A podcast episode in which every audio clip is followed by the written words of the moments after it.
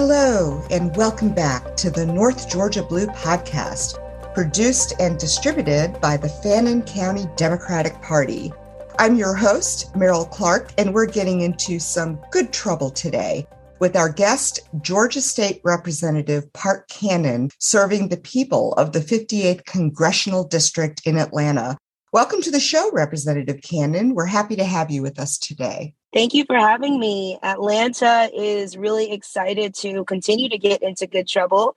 And we've got a legacy of it, in fact. So I'm really proud to do this kind of cross Georgia conversation on your podcast. Fantastic. Well, let's dive right in. State Representative Park Cannon serves the citizens, as stated, of Georgia's House District 58, which encompasses a diverse cross section of Atlanta. In 2021, Representative Cannon was named Legislator of the Year by the National Black Caucus of State Legislators. She currently serves as the secretary to the Georgia House Democratic Caucus and sits on six different committees. Her legislative efforts focus on reproductive justice issues such as access to quality health care, housing, and education. She also devotes her legislative work to protecting Georgia's most vulnerable citizens, women and children, the elderly, and the LGBTQ plus community. During previous sessions, Representative Cannon has centered her efforts on legislation that addresses maternal mortality rates and the HIV epidemic in Georgia. She graduated from the University of North Carolina at Chapel Hill and participated in the Harvard Kennedy School of Government's Executive Education, State, and Local Government Program in service to SisterSong, the Georgia Legislative Black Caucus, Nobel Women, the League of Women Voters, and the NAACP, Representative Cannon was awarded the Fresh Legislator and Joan Garner Service Awards. She was also named a CALS Fellow and Henry Toll Fellow by the Council of State Governments, and recently, just just now, actually, added to the Chisholm list of sisters to watch. That's so impressive. And congrats on all of your awards and recognitions. It's certainly uh, hard earned and well deserved, Representative Cannon.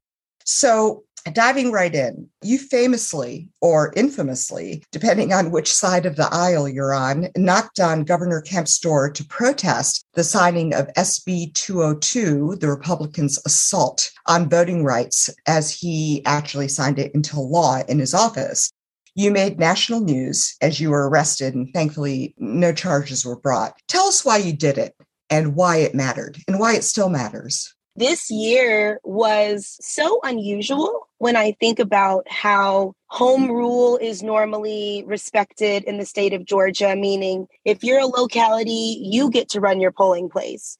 How the legislative advocacy that normally goes on, you'll see special interest groups, you'll see organizations come down to the Capitol and be at the ropes and really speak fervently against the issues.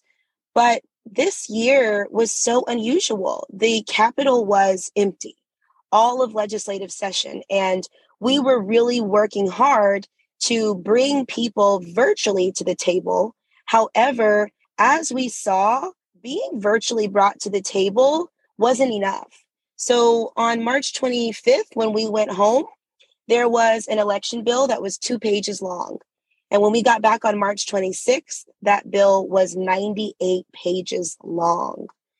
After it got through its subject committee and the rules committee had limited debate, was passed on the floor, it was immediately transmitted to the Senate. And it followed that same process in the Senate. So when the House adjourned at 617, we found out that the bill was being signed at 630. Oh my. Now, I'm a millennial um, who's excited to move around quickly and to try to multitask. But even I could not wrap my mind around the governor signing a bill in 13 minutes that would impact 4 million Georgians. So when we went downstairs, our goal was to do as we normally do go to the bill signings, get a pen, see what the media was looking like. And instead, we were met with closed doors and officers I was taken away to jail, spent four hours in there, and was given two felonies. We're still fighting it. We have our oral arguments in front of the Georgia Supreme Court, and we're just hopeful that the case and the cases that you know are impacted by this will see some justice. But your charges were dropped, correct? I just want to ensure that that's accurate. Correct. The local district attorney did not refer my case to the attorney general, nor did she refer it to the grand jury. Good. I'm happy to hear that. So, this is other litigation that you're referring to against this law, this repressive law? Exactly. It only took 24 hours for Senate Bill 202 to be challenged by multiple voting rights organizations and average citizens of Georgia. Okay, unbelievable. Well, let's turn our attention to all the work that you're doing on behalf of LGBTQ plus rights and the little talked about any longer HIV epidemic in Georgia. As a Black queer woman yourself, I imagine this issue is extremely close to your heart. We've come a long way, but have more work to do. Can you elaborate on this issue and how you're fighting to ensure this community's civil rights? Oh, certainly. When I decided to run for office in 2016 as a 24 year old who had just become openly queer, I was wondering if I'm going to try to run for office, do I need to knock on doors and lead with that identity? We're in the Bible Belt. How would my church members feel about this? Mm-hmm. And what I realized was it was more about the issues that they wanted to discuss and to have a deeper understanding of what does LGBTQ mean and how do those intersectional identities look. So I had to bring it to real life situations. We started off at first rewriting the Department of Public Health code on how you test someone for HIV and what information is given to them afterwards. What I truly understand as a healthcare person is that the stigma surrounding HIV can be more damaging than living with HIV. We have medicine called PEP if you've been exposed to the virus, post exposure prophylaxis, where if you take it consistently, it actually lessens your viral load so that your viral load cannot replicate and therefore you cannot transmit. But the stigma that exists in local counties, if you have one little provider who is not up on PEP, does not understand, all they'll do is give you a condom. Mm. And so we really had to look at this as an issue of uniformity. And we were proud to change those Department of Public Health codes, but we needed to go even deeper. We needed to actually provide a pilot program for those who are not yet living with HIV to be able to not live with HIV. And the medicine is called PrEP, pre exposure prophylaxis. So I went to the healthcare chair in the house and I started talking to her about the most transmissive counties in the state of Georgia. And number one was Fulton, and number two was Fannin. Really? Yes. I did not know that. And for different reasons. So in Fulton, there are conversations that relate to the LGBTQ community and the public health. But in Fannin, it's actually connected to injection drug use. So the CDC has been tracking the most vulnerable counties across the United States. So once we saw that from Fulton to Fannin, this HIV epidemic was an issue for Georgia, the speaker could not let the bill pass. We wrote a pilot program and it's in its second year now. We've got about $300,000 going to community service boards and county health departments.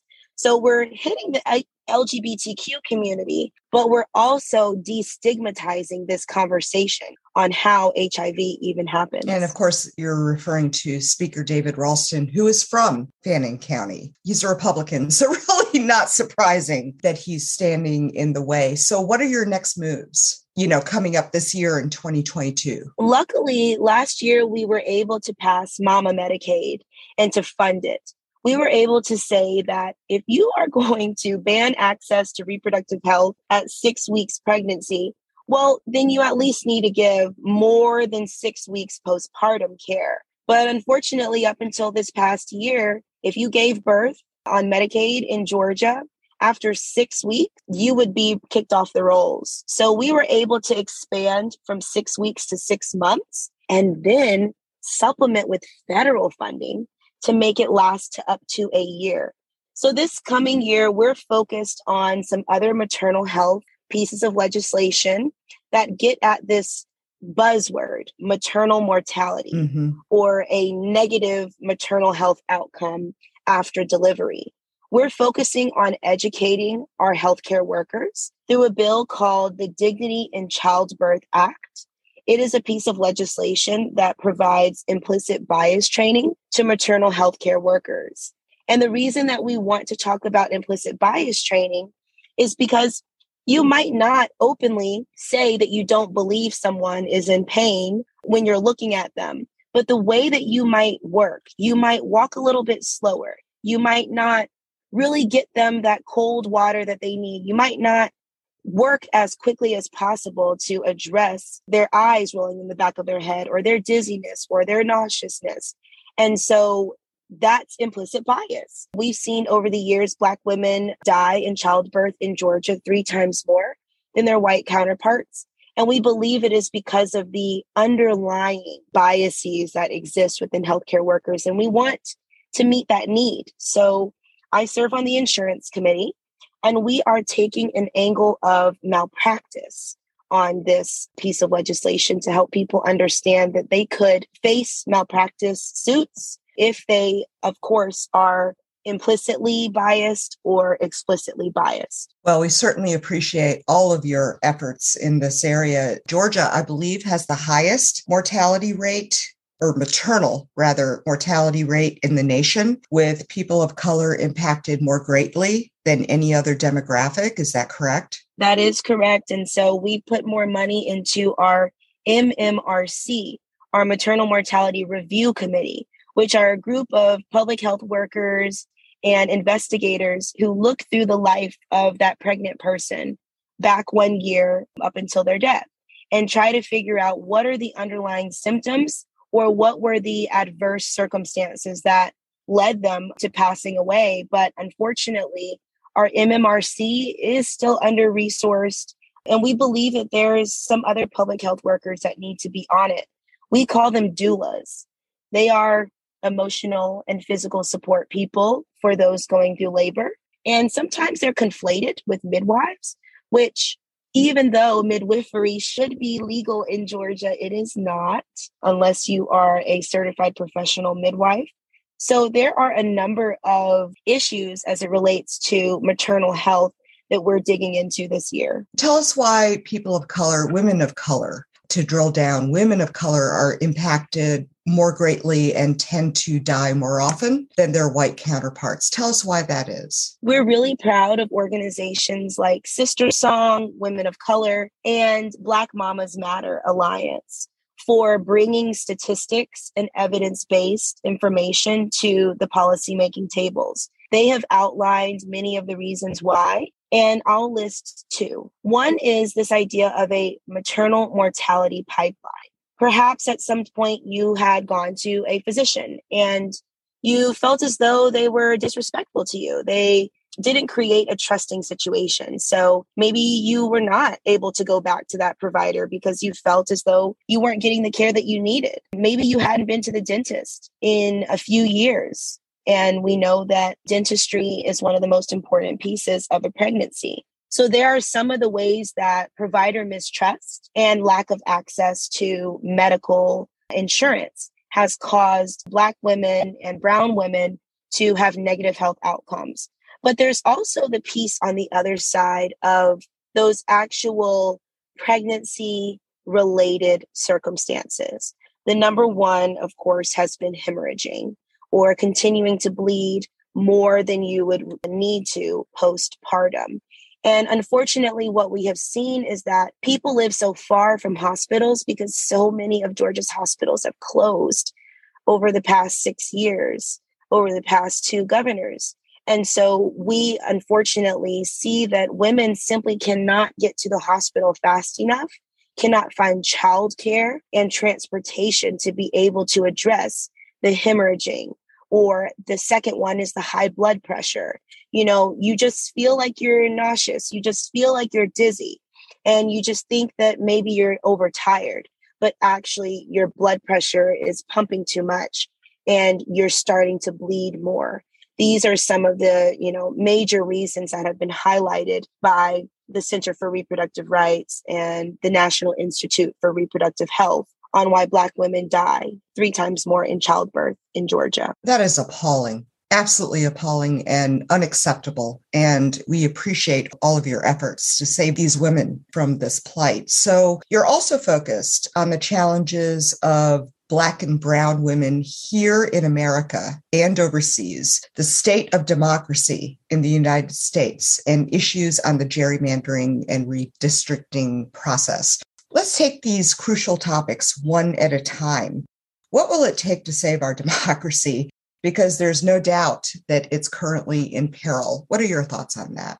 Oh, definitely. I believe in the importance of claiming the term democracy defender. Mm, I like that. And this year, there was a national LGBTQ publication that actually put me up for the running of number one or number two democracy defender in the United States. I lost out narrowly to the person who actually was on the phone call during the January 6th insurrection and who was inside of the United States Capitol at that time. But what I believe that we will need to continue to do is to help people understand the dates related to voting, period. There are so many different changes that were created because of this Senate Bill 202 that don't get as much attention as I really think need to get attention. One of those is certainly that the drop boxes that we would be able to access mm-hmm. are no longer outside. They are inside and only accessible during business hours. Fulton County went from having 38 drop boxes to eight drop boxes. So if you have sent out for your ballot and you've received your ballot and your last step is to put it in the drop box, but you missed that cutoff time, you have to really understand why it is important that we look at the election dates. The second, of course, is if you decide that you want to vote early, you actually want to go vote early in person. They've cut off the runoff opportunities by two mm-hmm. weeks. So if you, as we know, and I got elected in a runoff election as well, if someone does not get 50.1% of the vote, there has to be, you know, a round two. And normally those happen within four to six weeks. Now, those would have to happen no later than four weeks after. And so the election boards have to prepare those ballots at least two weeks before the runoff election so that they can get through the mail. So now you literally have a one week early voting period in a runoff where you would have had a three week early voting period. So we're hopeful that folks are geared up for May you know, qualifying having happened will definitely make it so that we know who's on the ballot. And it's ultimately every statewide seat. It's your state school superintendent. It's your public service commissioners. It's your Congress people. It's your state elected officials. It's your counties. I mean, it's it's everyone, your judges. And so I really feel like the easiest way for us to defend our democracy is to set calendar invites for the election dates in Georgia. Exactly. And tell us more about the challenges, the specific challenges that you're laser focused on that impact Black and Brown women here in our country and also globally. I'm proud to be a Black woman who grew up in the South and who spent some time around the world in other countries and came back home to Atlanta to run for office. So I feel like I'm one of the legislators who has a very globalized outlook. And, you know, even our slogan is better solutions for a better Georgia, really looking out for you. We've got glasses as our logo to say that we're forward thinking. And so I'm excited to have a very diverse staff at the Capitol. We have people from Brazil and from France and from Mexico on our team and are still building out in other countries, but we feel like there has been an opportunity this past year to increase the number of cultural events that happen across Georgia being certified by the state. So we actually started working on getting Christopher Columbus Day changed to Indigenous Peoples Day this year. Uh, we were not successful, but um, we are, you know, working on it through the governor's office. And in the meantime, we're working on bringing those leaders to the table by creating these public hearings. As Democrats in the House, we don't get bill hearings in the real committees. So we created our own committees. And so we'll be having a number of Democratic caucus people's hearings on international issues. And from our office's perspective, I am one of three Spanish speaking elected officials in the House. So we are really trying to bring language justice to our committee meetings by making appropriations requests for Spanish speaking interpreters and translators around the state capital. That is fantastic. And I'm so happy to hear that you're doing that. And I imagine changing Columbus Day to Indigenous Peoples Day in Georgia will be a lot easier once Governor Abrams is in office. And I'm sure you're looking forward to working with Stacey Abrams moving forward. So we're all very excited about that. Before we move on, real quick, and all I'll say is, you know, there's been some low moments this year with my arrest, but there's also been some high moments. And one of those high moments was when, someone said to me, the next time that you knock on the governor's door, she will answer. Yes, she will. You'll be invited in, and so will all your colleagues. So, very, very excited about her run and what it means for our state and the nation as a whole. So, let's talk about gerrymandering.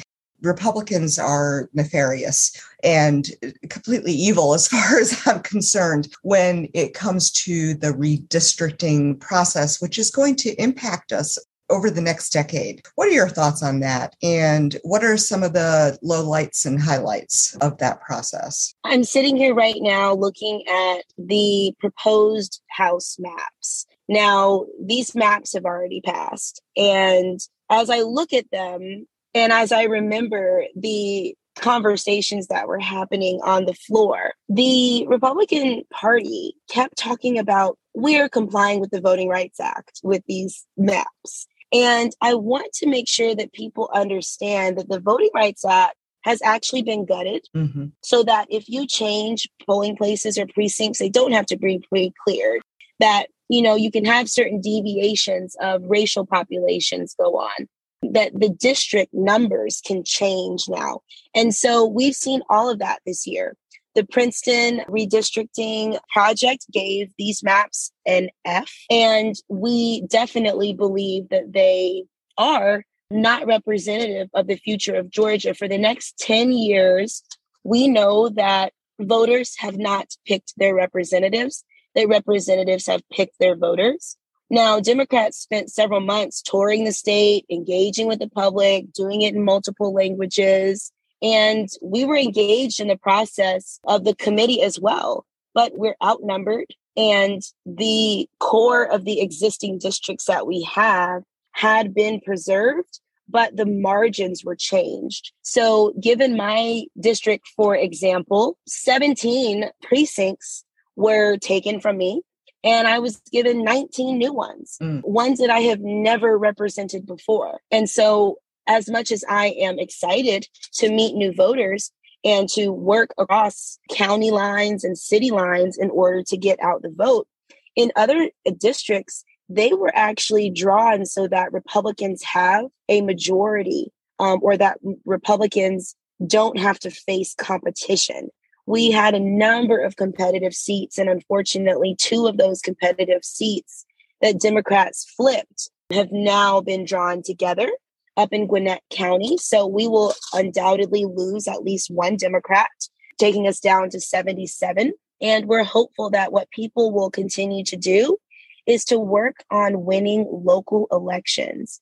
I want to give just one quick example of how intersectional Georgia is. When Ahmaud Arbery was killed in the city of Brunswick, the nation stopped and said, wow, this has to do with the district attorney and the county clerks and the police and the citizens and everyone. Didn't really talk about the mayor too much. But a young black man named Cosby Johnson, he stepped up to run for mayor. And he just became the mayor of Brunswick with Ahmaud Arbery's family's endorsement. Oh, that's wonderful. So there are ways that we can outvote the voter suppression, but I truly believe that these will be in the local processes and the local redistricting will determine that, which has not yet happened. How do you think it will affect the primaries this year, the primaries and also the general election turnout with the gerrymandering process in full swing? We already know that primary elections are usually the time in which super voters come out, those who have voted in two of three elections and who were waiting for the next opportunity to be the decision makers. And we know that there's down ballot drop off in the primary as well as in the general. So we are right now focusing on how we get people to focus on not just voting for the governor and the lieutenant governor down to state legislature, but going all the way down to the bottom. We sometimes even recommend that people vote from the back to the front of their ballot if they're voting on paper so that they know that they don't miss any questions or any individuals.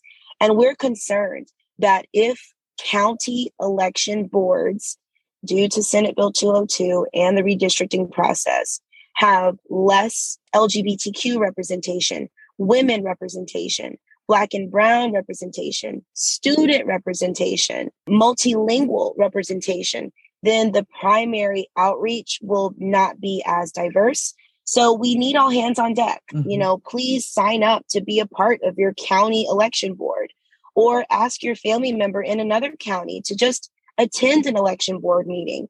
We unfortunately have seen that Senate Bill 202 allows for anyone to put in an unlimited number of petitions against someone's voter registration, meaning someone could just go through the voter rolls, see someone with a name that has a hyphen in it that might sound Muslim or Black or Hispanic and say, mm, I don't think they live there. They can go to the election board and petition that that person is not eligible to vote. And if that person does not comply in a timely fashion or receive that information, then they can be kicked off the rolls. So they would have to vote provisionally. And we know provisional ballots, you have to go back and cure them as well. So this is why we call it Jim Crow 2.0. It's a labyrinth. And we really are hopeful that people will pay attention in these primary elections. I hope so too. And thank you for bringing that to our attention because it is so important that our electorate is aware of these changes. So, congratulations on winning the Legislator of the Year award and all of your numerous awards. You work so hard. I actually follow you on Instagram and you're here and there and everywhere. And you're just, your energy is amazing. But that's truly impressive because with so many Black fantastic Black legislators out there, many of whom we've interviewed on this show. What set you apart to win this prestigious award? Thank you. I really am. Oh, you're welcome. I'm so encouraged by the idea that, you know, national organizations of legislators who are in their 90s and who have been serving for 30 years and who have seen the ups and downs of political terms would even consider me. But I do think that I have a servant's heart as the caucus secretary. Even in my arrest video, you see that my hands are full. And right before they take my hand away, I had to give my bag over to someone else because I'm that millennial you want in the room. I'm the one who's going to help you get on the Zoom call and get your audio situated and, and make sure that everyone's got the minutes of the meeting and knows when things are happening and and also takes that you know kind of like um, little sister role sometimes you know I, i'm i'm i'm okay learning from other legislators so i think that they have seen me take in the things that they have offered to me and really reflect those out in a voice that is not timid. One of my closest mentors is Dr. Martin Luther King Jr.'s son. And what he talks to me about all the time is that there will be those quiet moments that no one ever knows that you are struggling through. And you want to continue to get help in those moments when you need them. But I feel as though, as legislators, there is sometimes this idea that we're just super people, you know, that we don't hurt and that we don't feel. And so I've been proud to be one of the legislators talking about mental health, talking about the impact that this pandemic has had on all of us, our fight or flight responses, our kindness. It doesn't take much to just simply ask someone how they're doing and to mean it. So I will continue in that way despite the harm that might come to me, despite the hate mail. I really feel as though we're on to something here in Georgia and we're going to keep knocking.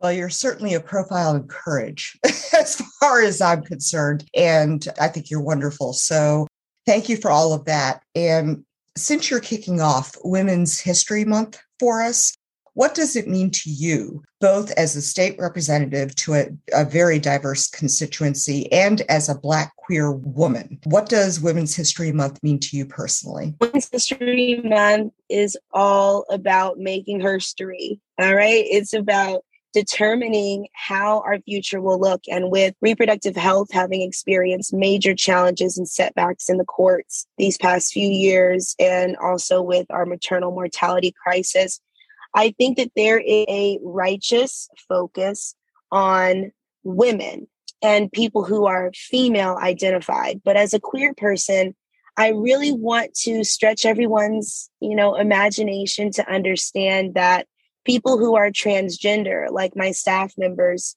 who unfortunately are misgendered at the state capitol um, or who sometimes face hate when they are working for me, I want people to really think about the fact that women is a larger term than just those who are female identified now. You can be a cis woman, someone who has the same identification in their gender as their genitalia, or you can be a transgender woman and um, a change between the gender identity and actually the genitalia with which you have. And transgender people, unfortunately, have uh, experience violence at the hands of individuals who spew hate, but also at the hands of the system.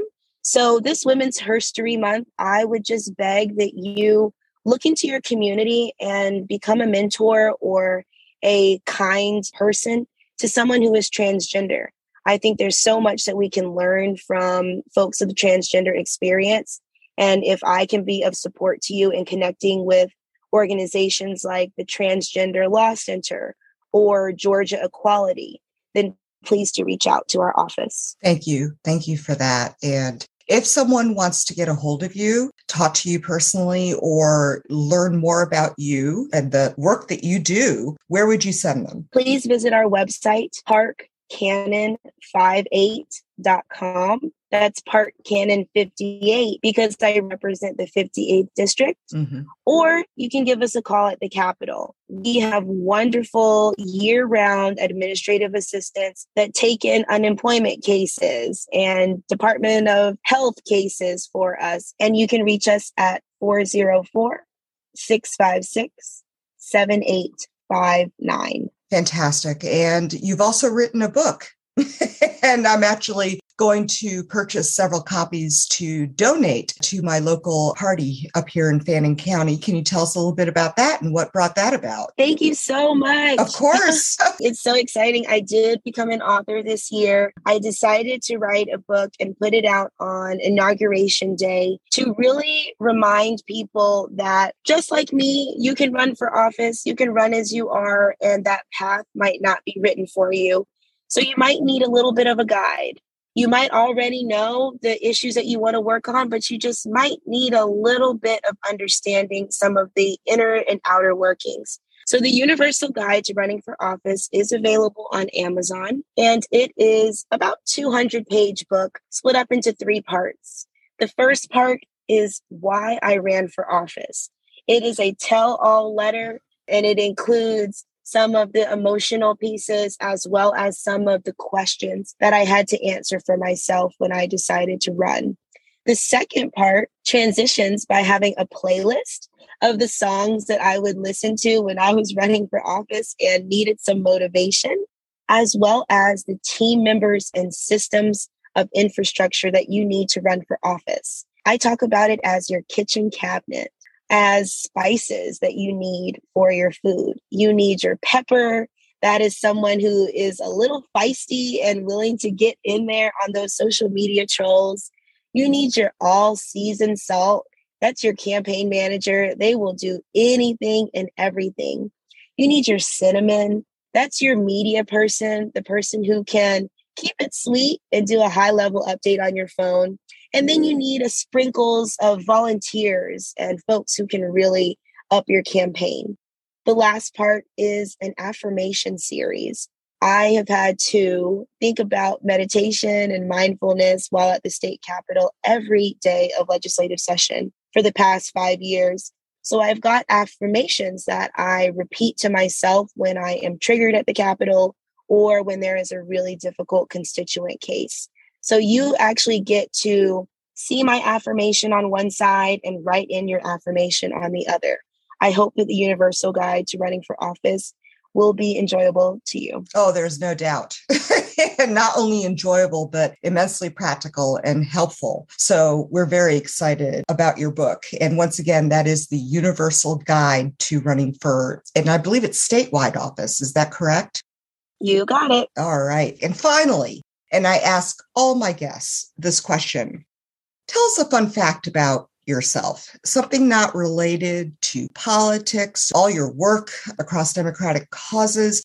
Tell us something fun and interesting just about you. I am a dancer. I love Latin dancing. And this year, I've been selected to be a part of the Gwinnett County Dancing with the Stars. Get out. That's great. How exciting. I'm really excited. I'm going to be undergoing six months of dance classes and get a partner and we are going to raise some money for a local nonprofit that provides support to families and children by getting out on the dance floor. So I am excited uh, to show off some of my dance moves for a good cause. Oh, that is wow. I will that will obviously be available for everyone to see because I want to see it. Yes, we are going to make sure that it is accessible to people. And hopefully, Dancing with the Stars from ABC will be interested in me too. Love that. You are such a multifaceted, amazing woman. We're just so excited to have you on our show, and we hope that you'll join us again. So, thank you Representative Cannon, for joining us today and sharing more about your critical work to support Democratic Party policy, Democratic women, and maintain our democracy. I'm Meryl Clark, and on behalf of our team, I'd like to thank everyone for listening to the North Georgia Blue podcast. We hope you'll join us next time when we interview yet another notable Democratic woman. So stay tuned. To learn more about us and the work that we're doing, visit us online at Fannin County, Georgia Democrats.com. Share the North Georgia Blue podcast with your friends and family and be sure to subscribe and follow. And if you enjoy our podcasts, consider becoming a founding patron and friend of the show at North Georgia Blue Podcast.com com slash patron so we can continue getting into more good trouble.